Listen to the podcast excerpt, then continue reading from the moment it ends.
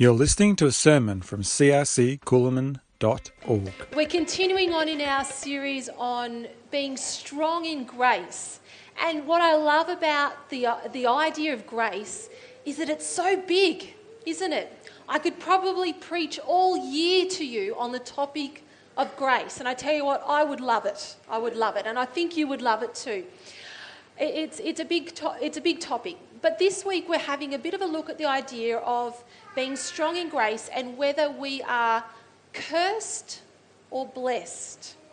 Cursed or blessed. And uh, it's probably maybe not something you think about a lot.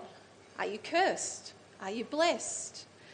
If I was to ask you, and this is just a rhetorical question here, just to get you thinking, so, so you don't need to answer me, but if I was to ask you, what do you picture in your mind when you hear the word curse?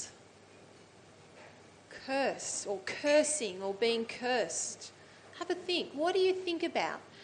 And what on earth actually is a curse? How do you get cursed? It's not a common word, is it? But I think it's a common mindset. It's not a common word, but it is a common mindset. I think many of us actually have a curse mindset, a curse way of thinking and looking at the world. So, what is a curse? It's this idea that there's some sort of ongoing affliction in your life. Uh, that, that, that you're plagued or troubled by negative things that you are powerless to overcome. It's kind of like you've got this default setting in your life that, that life is bad. And it doesn't matter what you do or how hard you try, life is going to kind of go wrong for you. And you might not use the word cursed to describe that sort of attitude, but, but your, your perspective on the world is to see that, that everything that does happen or could happen or, or might one day happen is quite likely to be bad. Conspiracy theorists think a bit like this. There's always a secret agenda out there in the world, and it's to do harm. Now, some of you might try and rationalize this attitude a little bit by saying, no, no, no, no, no, I'm just a realist. Or, hey, I'm a pessimist. Are you familiar with those terms?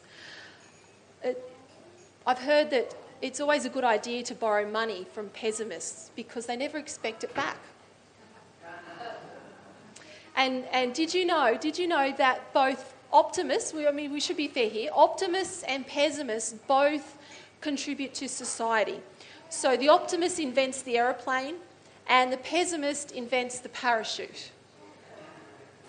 Or um, uh, someone by the name of Paul, uh, whose surname I cannot pronounce, says, I am a practitioner of positive pessimism, hoping for the best, expecting the worst. Is that anyone here? You hope for the best, but you're expecting the worst.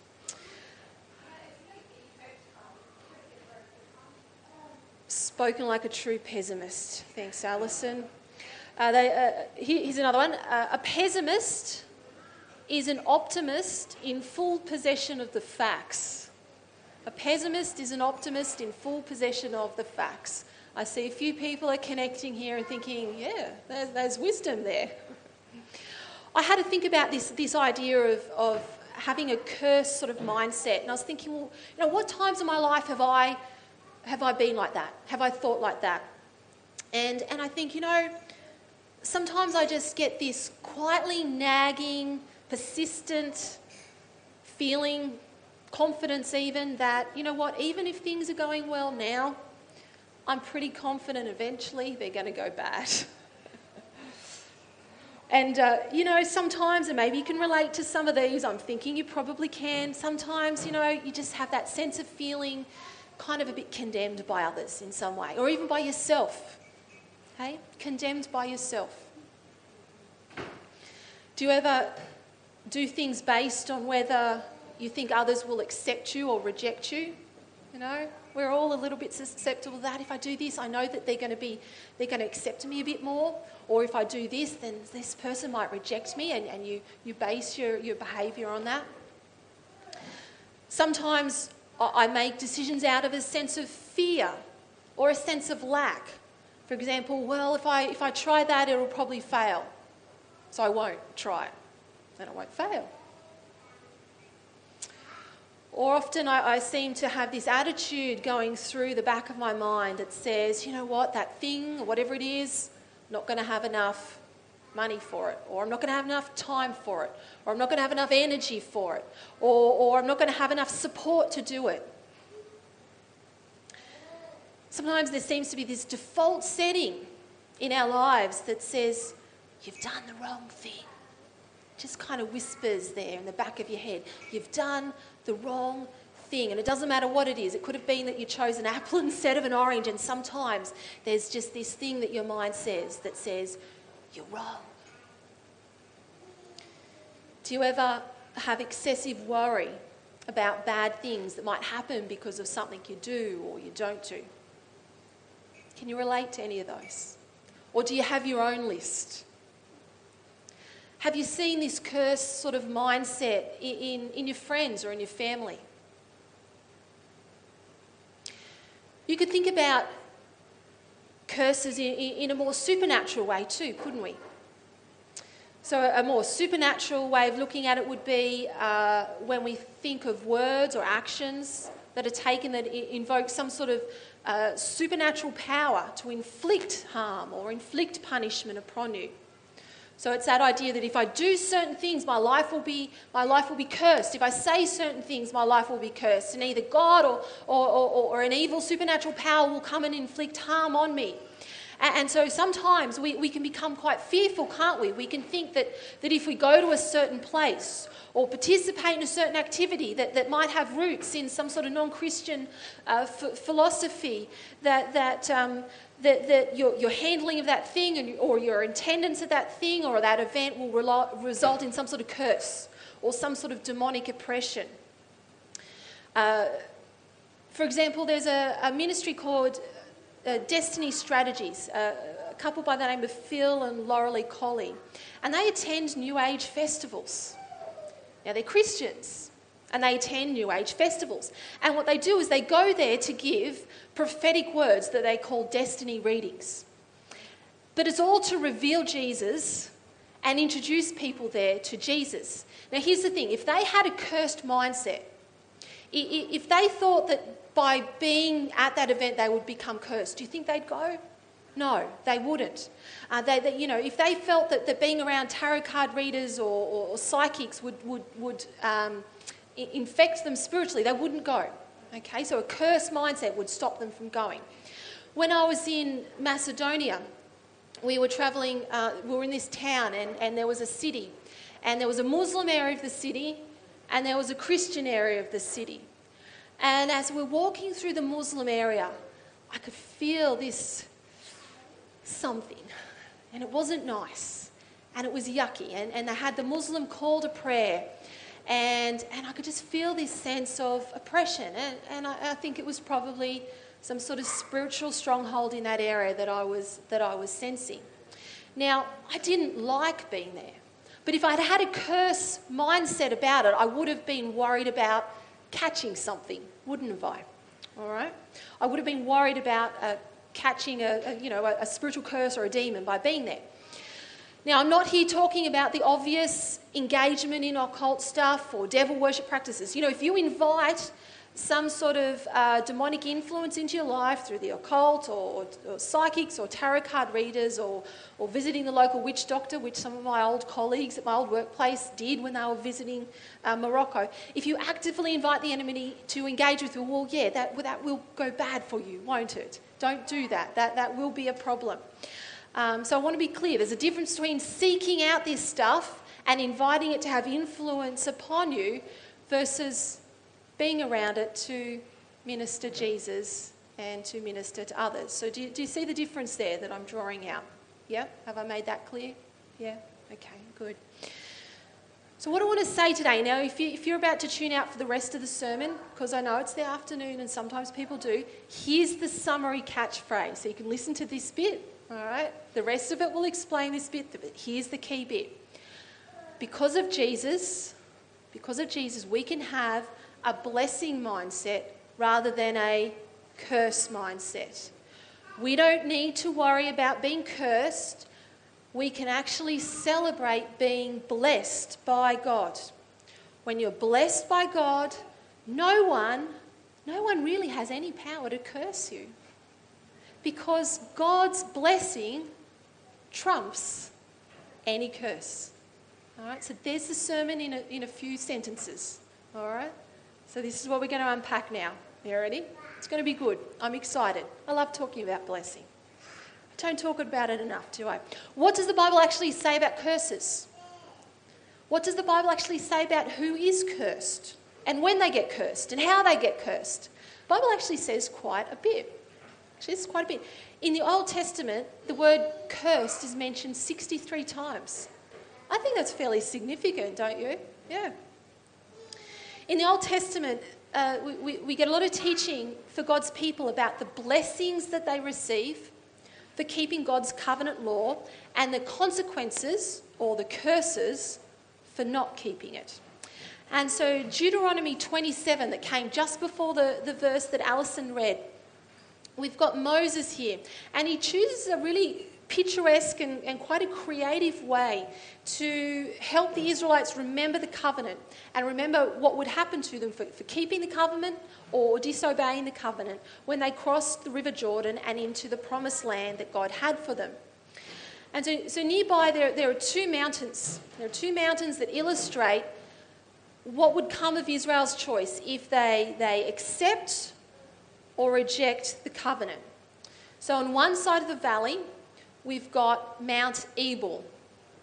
And Mount Ebal is rocky, it's barren, it's desolate. Okay, so can you picture that? Big, rocky, desolate, mountainous hill. So we've got that on one side. You've got that in your mind? On the other side is Mount Gerizim. And this is a mountain that has trees and vegetation. So Ebal represents what will happen to Israel if they reject the covenant and disobey God. They'll have nothing. Their life will be desolate. All right? Gerizim symbolizes the richness of their life if they honour the Lord. So the, the people can either choose to have a, a, a barren, a desolate life, or they can choose to have a fruitful, abundant life of blessing. They can choose a cursed life or they can choose a blessed life. And, so their future in the, the land that God gives them depends on their decision. And so if they choose blessing, if they choose this, this Mount Gerizim, they'll be blessed in their homes, they'll be blessed in their jobs, they'll be blessed in the world beyond their homeland. All of their enemies will tremble before them, and they'll truly be the special people of God. But if Israel refuses to follow the covenant, they'll, they'll suffer the opposite in all walks of life. If they, they sin against God, if they disobey the covenant, he will, he will send them reminders to repent and, and come back to Him. But, but all of the difficulties that they will then face are, are, are actions of discipline uh, that God uses to, to, to bring His people back to Himself. And so, what, what, uh, what Moses tells the Israelites to do is he, he tells them to split into two groups, and we've got half of the tribes standing on, on one mountain and half of the tribes standing on the other. And half of them are to call out the blessings of the covenant. And they're, they're obviously standing on the beautiful, rich, abundant, fertile mountain. And then the other half, who are standing on the desolate, rocky mountain, they're calling out the curses of the covenant. And, and then the people, they, they, they hear this call out and then they respond, Amen, in response. And so it's a very graphic, pictorial illustration of what life is going to be like if they obey the covenant or what life will be like if they disobey the covenant. So if life, if they obey the covenant, life will go well and they will be blessed. If they disobey the covenant, life will go poorly and they will be cursed. Some of the curses that are, listed there in Deuteronomy, if you were to have a read of that, things like uh, the children will be cursed, there'll be a low birth rate, crops will be ruined, animals will be killed, there'll be confusion of mind, madness, and fear. There'll be sickness, drought, hunger, thirst. There'll be defeat in war. Wives will be abused. There'll be oppression and slavery. There'll be cannibalism, captivity. Corpses will not be buried. plans will be shattered. There'll be poverty. There'll be debt. There'll be nakedness. There'll be robbery. Their children will be kidnapped. Foreigners will take over the land. And there will be shame and scorn. It's quite a list, isn't it? Here's the thing I listen or, to our news today. You know, I, I hear things about uh, murders related to domestic violence. I hear about shootings in Germany. I hear about uh, the, the, continued mass exodus of people from Syria. I hear about bullying that makes nine year old children suicidal. And, and I think I could find a news article this week for pretty much every single one of those curses listed there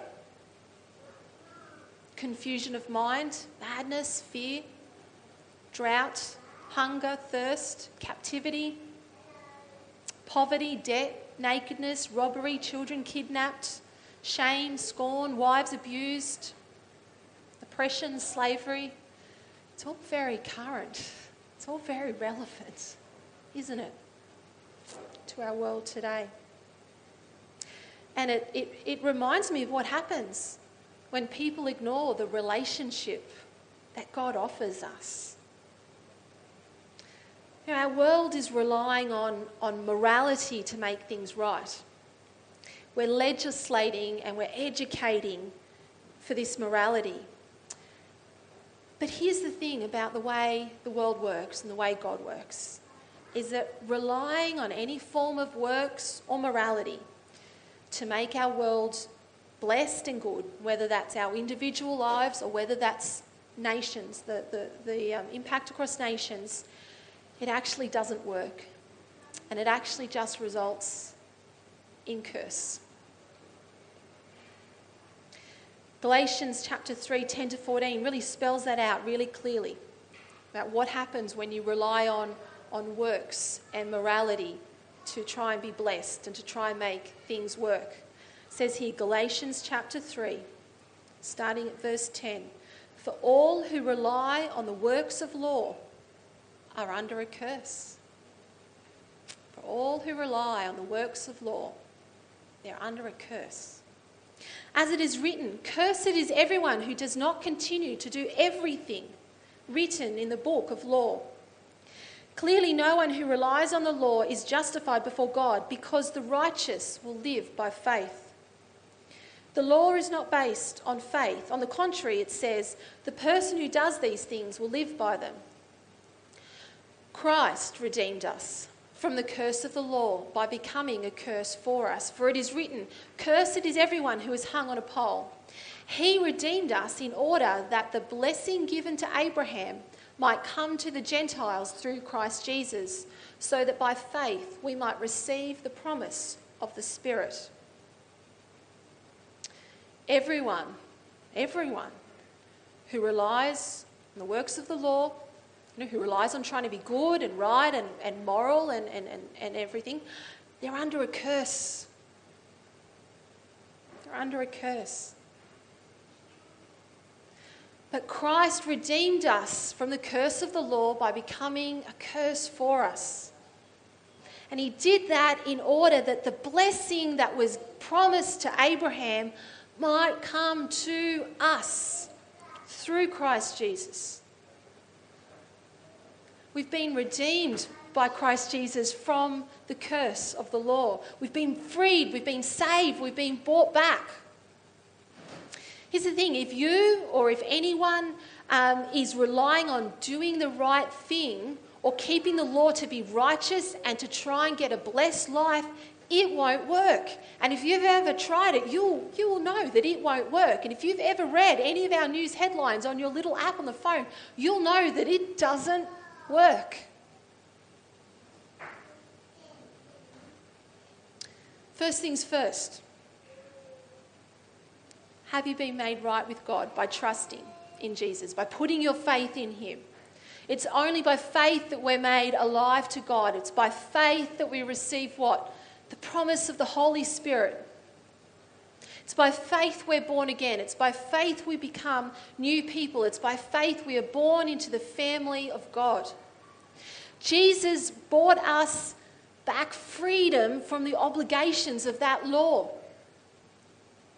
He paid the penalty for everyone who has broken God's law and broken relationship with God. For, he paid the penalty, penalty for everyone who's turned away from uh, his leadership, God's leadership in their life. Because that was me, and that was you. It was Scott Morrison. He turned away from God. He needed Jesus, didn't he? It was Donald Trump. He needed Jesus. Some would say he still does, but it's, it's everyone, isn't it? You know, the YouTuber you follow, the YouTuber you follow, they've broken God's law. Everyone on TikTok, they've broken God's law. I can tell right now what generation you fit to by your look of confusion or your look of recognition right now. Hey? Everyone, we've all been there. We've all broken God's law. We all deserve the curses of the law.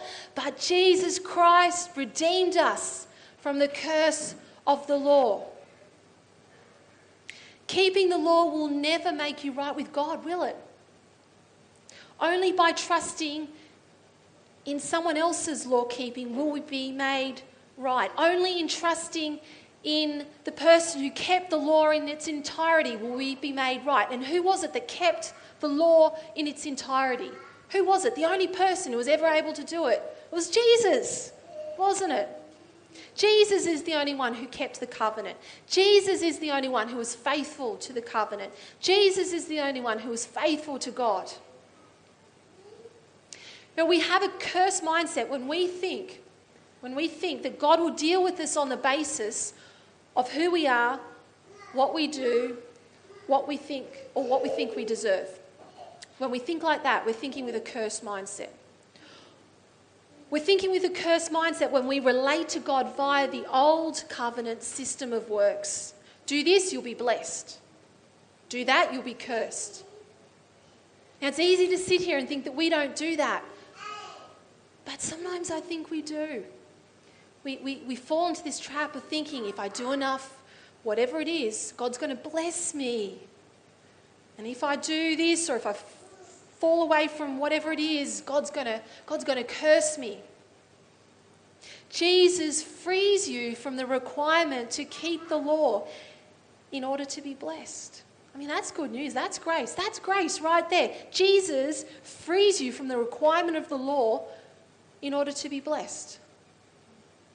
I mean, are you wanting are you wanting a blessed life? I don't know. Maybe you don't. I mean, maybe you're okay with a cursed life. I don't know. Is anyone? Yeah. Blessed? Blessing's good? Yeah, yeah. We're all on the same page. Blessing is good. Okay. So even better than blessing being good is I don't have to keep the law to get it. Yes. Amen. Jesus was faithful on my behalf. Jesus redeemed me. Jesus gives me access to the blessings of the covenant. Whew, that's going to change your life right there. Hmm? That's going to change your life right there. He redeemed us in order that the blessing given to Abraham might come to the Gentiles. We're the Gentiles, by the way, in case you didn't know. The people who aren't Jews are the Gentiles. He redeemed us in order that the blessing given to Abraham might come to the Gentiles through Christ Jesus. That's verse 14. So Jesus gives us access to the blessings of the covenant. So we don't need to keep the law because the law has been kept on our behalf. And that means we get access to the blessings of God's covenant. Alison read that list before, and that's a pretty comprehensive list. I like that list. Through Jesus, you receive the blessing of God. So through Jesus, are you cursed or are you blessed? Blessed. So, what is this blessing given to Abraham? And, and, and how does it influence your life? How does it influence your life? Now, way back in Genesis, God gives some promises to this childless couple.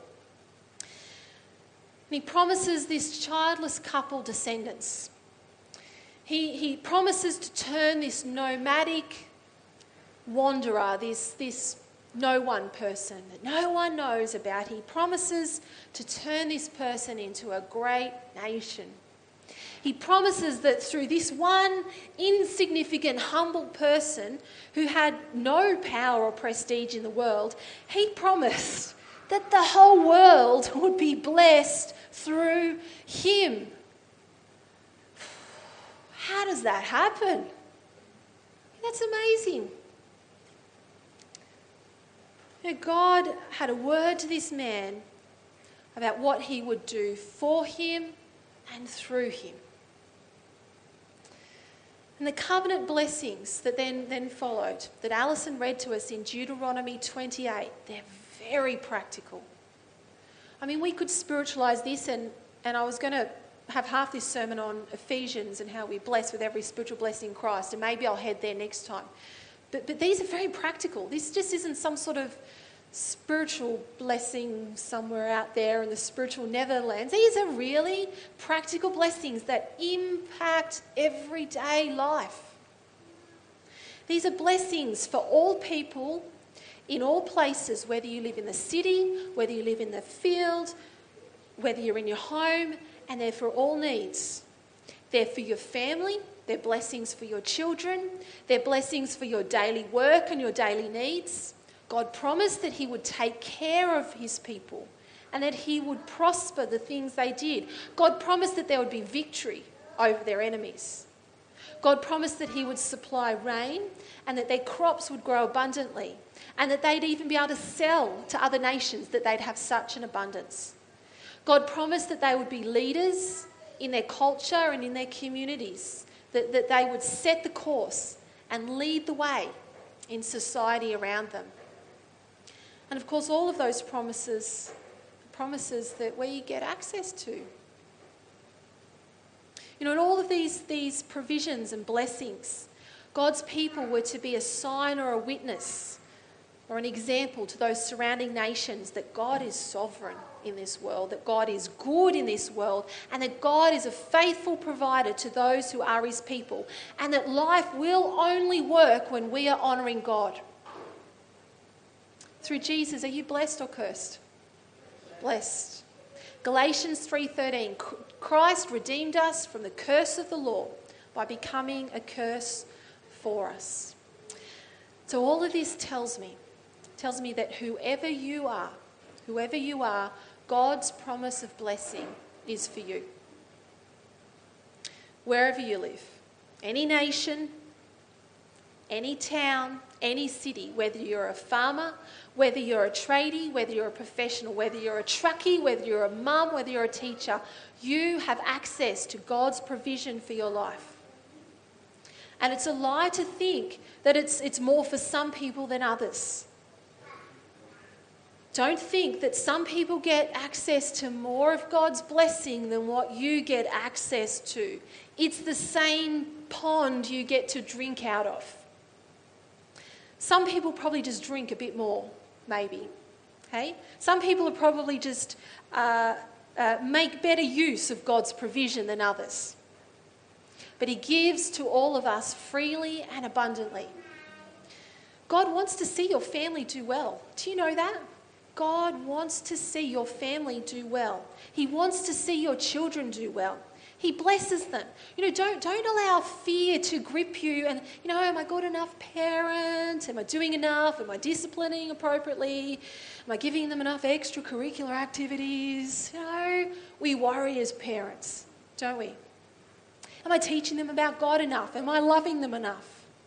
Know, we could burn ourselves out as parents, couldn't we? Trying to be the sole source of blessing and success in their life. God says you don't have to be the sole source of blessing and success in your children's life. He will be the source of blessing. You can trust Him in that. And when we know that, you know, it's really easy to pray for your kids. You know, when you trust that God is on their side, it's really easy to pray for them. It's hard to pray for them when you're not so sure if God actually wants to come through for them. But when you know that God wants to bless your kids, It's easy to pray for them because you know that the answer is yes. You know that you're going with God's flow. God's interested in your daily work as well. And that means you can come to Him with the issues of your daily work. I tell you what, there's plenty of issues with our daily work. Hey? Invite God into those difficulties. Invite Him into your challenging workplace situations, or if you're at school or studying, invite Him into those situations. Hey, what difference do you think it would make to you at work? You know, on a Monday, if you know that God's blessing is upon your work. I started a new job recently. And, um, you know, normally when we start a new job, we can be a bit fearful, can't we? Oh, am I going to do a good job? Do I have what it takes? Am I going to be able to cope with this new job? Am I going to get along with everyone there? How's it all going to work? But I just had this sense of God's blessing upon my work. And so I could step into that new job with confidence and boldness and security because I knew that God's favor was with me to bless my work and, and, and through me to bless others. Does it mean if I have a bad day at work that God's withdrawn his favor? No. No. You know what? you know what it does? It gives me confidence to pray and to press in for Him to, in faith, meet my needs in the workplace so that it continues to be a fruitful workplace, so that I continue to be productive at work.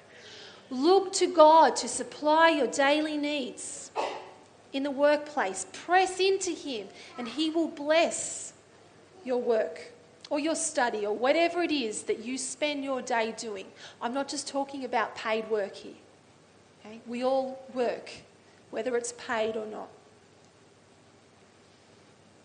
God will give us victory over our enemies.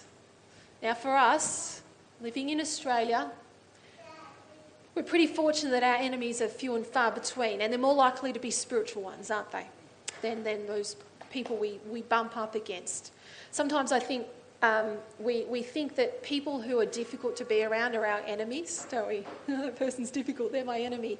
Uh, no, probably not. They're probably actually God's servant or tool to kind of grow a bit of grace and, and patience in your life. Uh, an enemy is anything or anyone that gets in the way of us living as God's people as He intended us to live. Anything or anyone that gets in the way of us living as God's people and as He intended us to live. So God says He'll give you victory over those things and people. And so this can be spiritual stuff. You know, spiritual stuff that's hindering you. You don't need to fear attack from the enemy. You don't, you don't need to spend time creating like those spiritual sp- sandbags in your life to sort of protect yourself from the enemy. I'm going to fill some spiritual sandbags so the enemy doesn't, doesn't get me. Uh, he's given you already all the armour that you need, hasn't he? To be able to stand firm with confidence and boldness against the schemes and the attacks of the enemy. It's Ephesians 6, isn't it? He's given you everything you need to stand firm. You don't need to make your own sandbags. How about cultural enemies? You know what I think our cultural enemies are? Often we find it difficult, don't we, in our culture to prioritise Jesus and, and, and our church faith life above the demands and the pleasures of society. Because there are a lot of demands and there are a lot of pleasures in our culture that so easily draw us away and distract us from what God has for us. But what this reminds me is that God's blessing upon you will enable you to choose well and choose wisely and focus your life on the right things. God's blessing will help you to know what is timely and what is not. And so He blesses you with victory over those things that you might, that might be trying to crowd out your life with Jesus. Deuteronomy 28:13 says the Lord will make you the head and not the tail. You shall only be at the top and not the bottom, if you obey the commandments of the Lord your God, which I am commanding you today, by diligently observing them. This tells me that God blesses us, the church, God's people, with the ability to influence our culture. Don't you, don't you sometimes wish that the church and Christians could be influencers in culture rather than um, media and, and politicians and YouTubers and celebrities being the ones who are the influencers. This tells me that those people who are blessed by God, those people who are in Christ Jesus, will be leaders and will be influencers. Right here in this room, you are leaders and influencers in our culture, amongst your peers, in your workplace, in your community. God's blessing says, yeah, you will be influencers. Now, we need to let go of this curse mindset we need to take hold of this blessing mindset through Jesus. Are you cursed or are you blessed?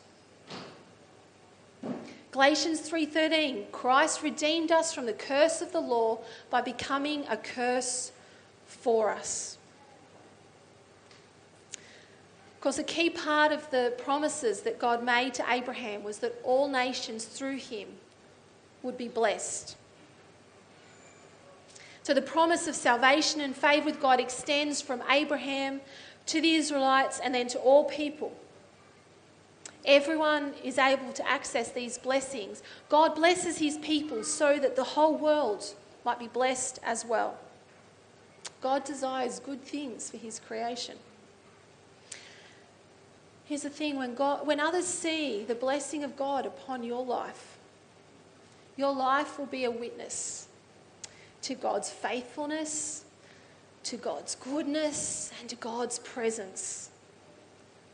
People might not be interested in the finer facts of New Testament theology, but they sure will be interested in how you parent so well or why you have a, such a good marriage, or, or why you get offered jobs so easily, or how you've overcome your mental health problems. You know, they'll take notice when you're movers and shakers in the community. They'll want to know why.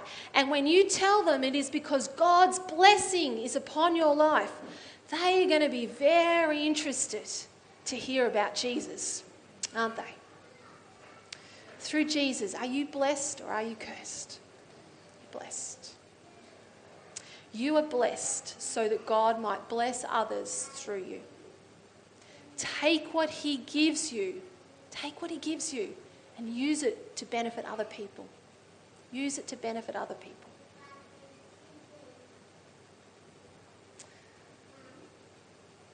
Let's be a people who live out of blessing rather than for it. That's grace, isn't it? Living out of blessing rather than striving to get blessing. We don't work to cultivate God's blessing. We access it through Jesus. We strive and we work from blessing, not for it. And it's ready and it's right there with you and for you. Let's pray. Lord God, we just we thank you so much that through Jesus we can have a blessing mindset. We thank you that we are no longer under the curse of the, the, the, law and the old covenant. We thank you that we don't have to worry about being cursed and that we can instead celebrate being blessed by God. We thank you, Lord Jesus. We thank you that, that because of your faithfulness, no one has any power to curse us. We thank you that, that your, your blessing triumphs everything. And so we press into that truth and that reality in our life.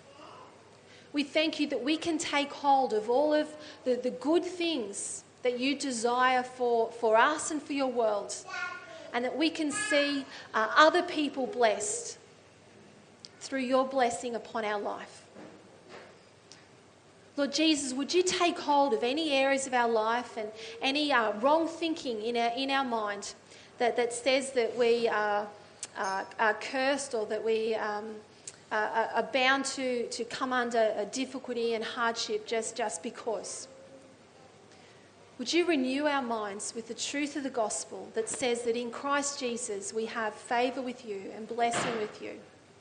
We thank you that you've promised to supply our needs and meet our needs. And we just bring before you those daily needs that we have, whether there are needs for school or, or work or study or family life, whether they're needs in our marriage or needs with our friendships, needs with our finances. We bring all of that before you. And in faith, we look to you as the provider for all of those parts of our life. Father God, we thank you for what you are doing in our life. And we just ask that we might have opportunity to bless other people and to be a, a, witness to your desire to, to do good things in this world. And may we see a real change in our, our neighbourhoods and our towns and our communities as, as your blessing extends through us and through this local church into, into our town and community. So we thank you for your faithfulness. We pray this in Jesus' name. Amen.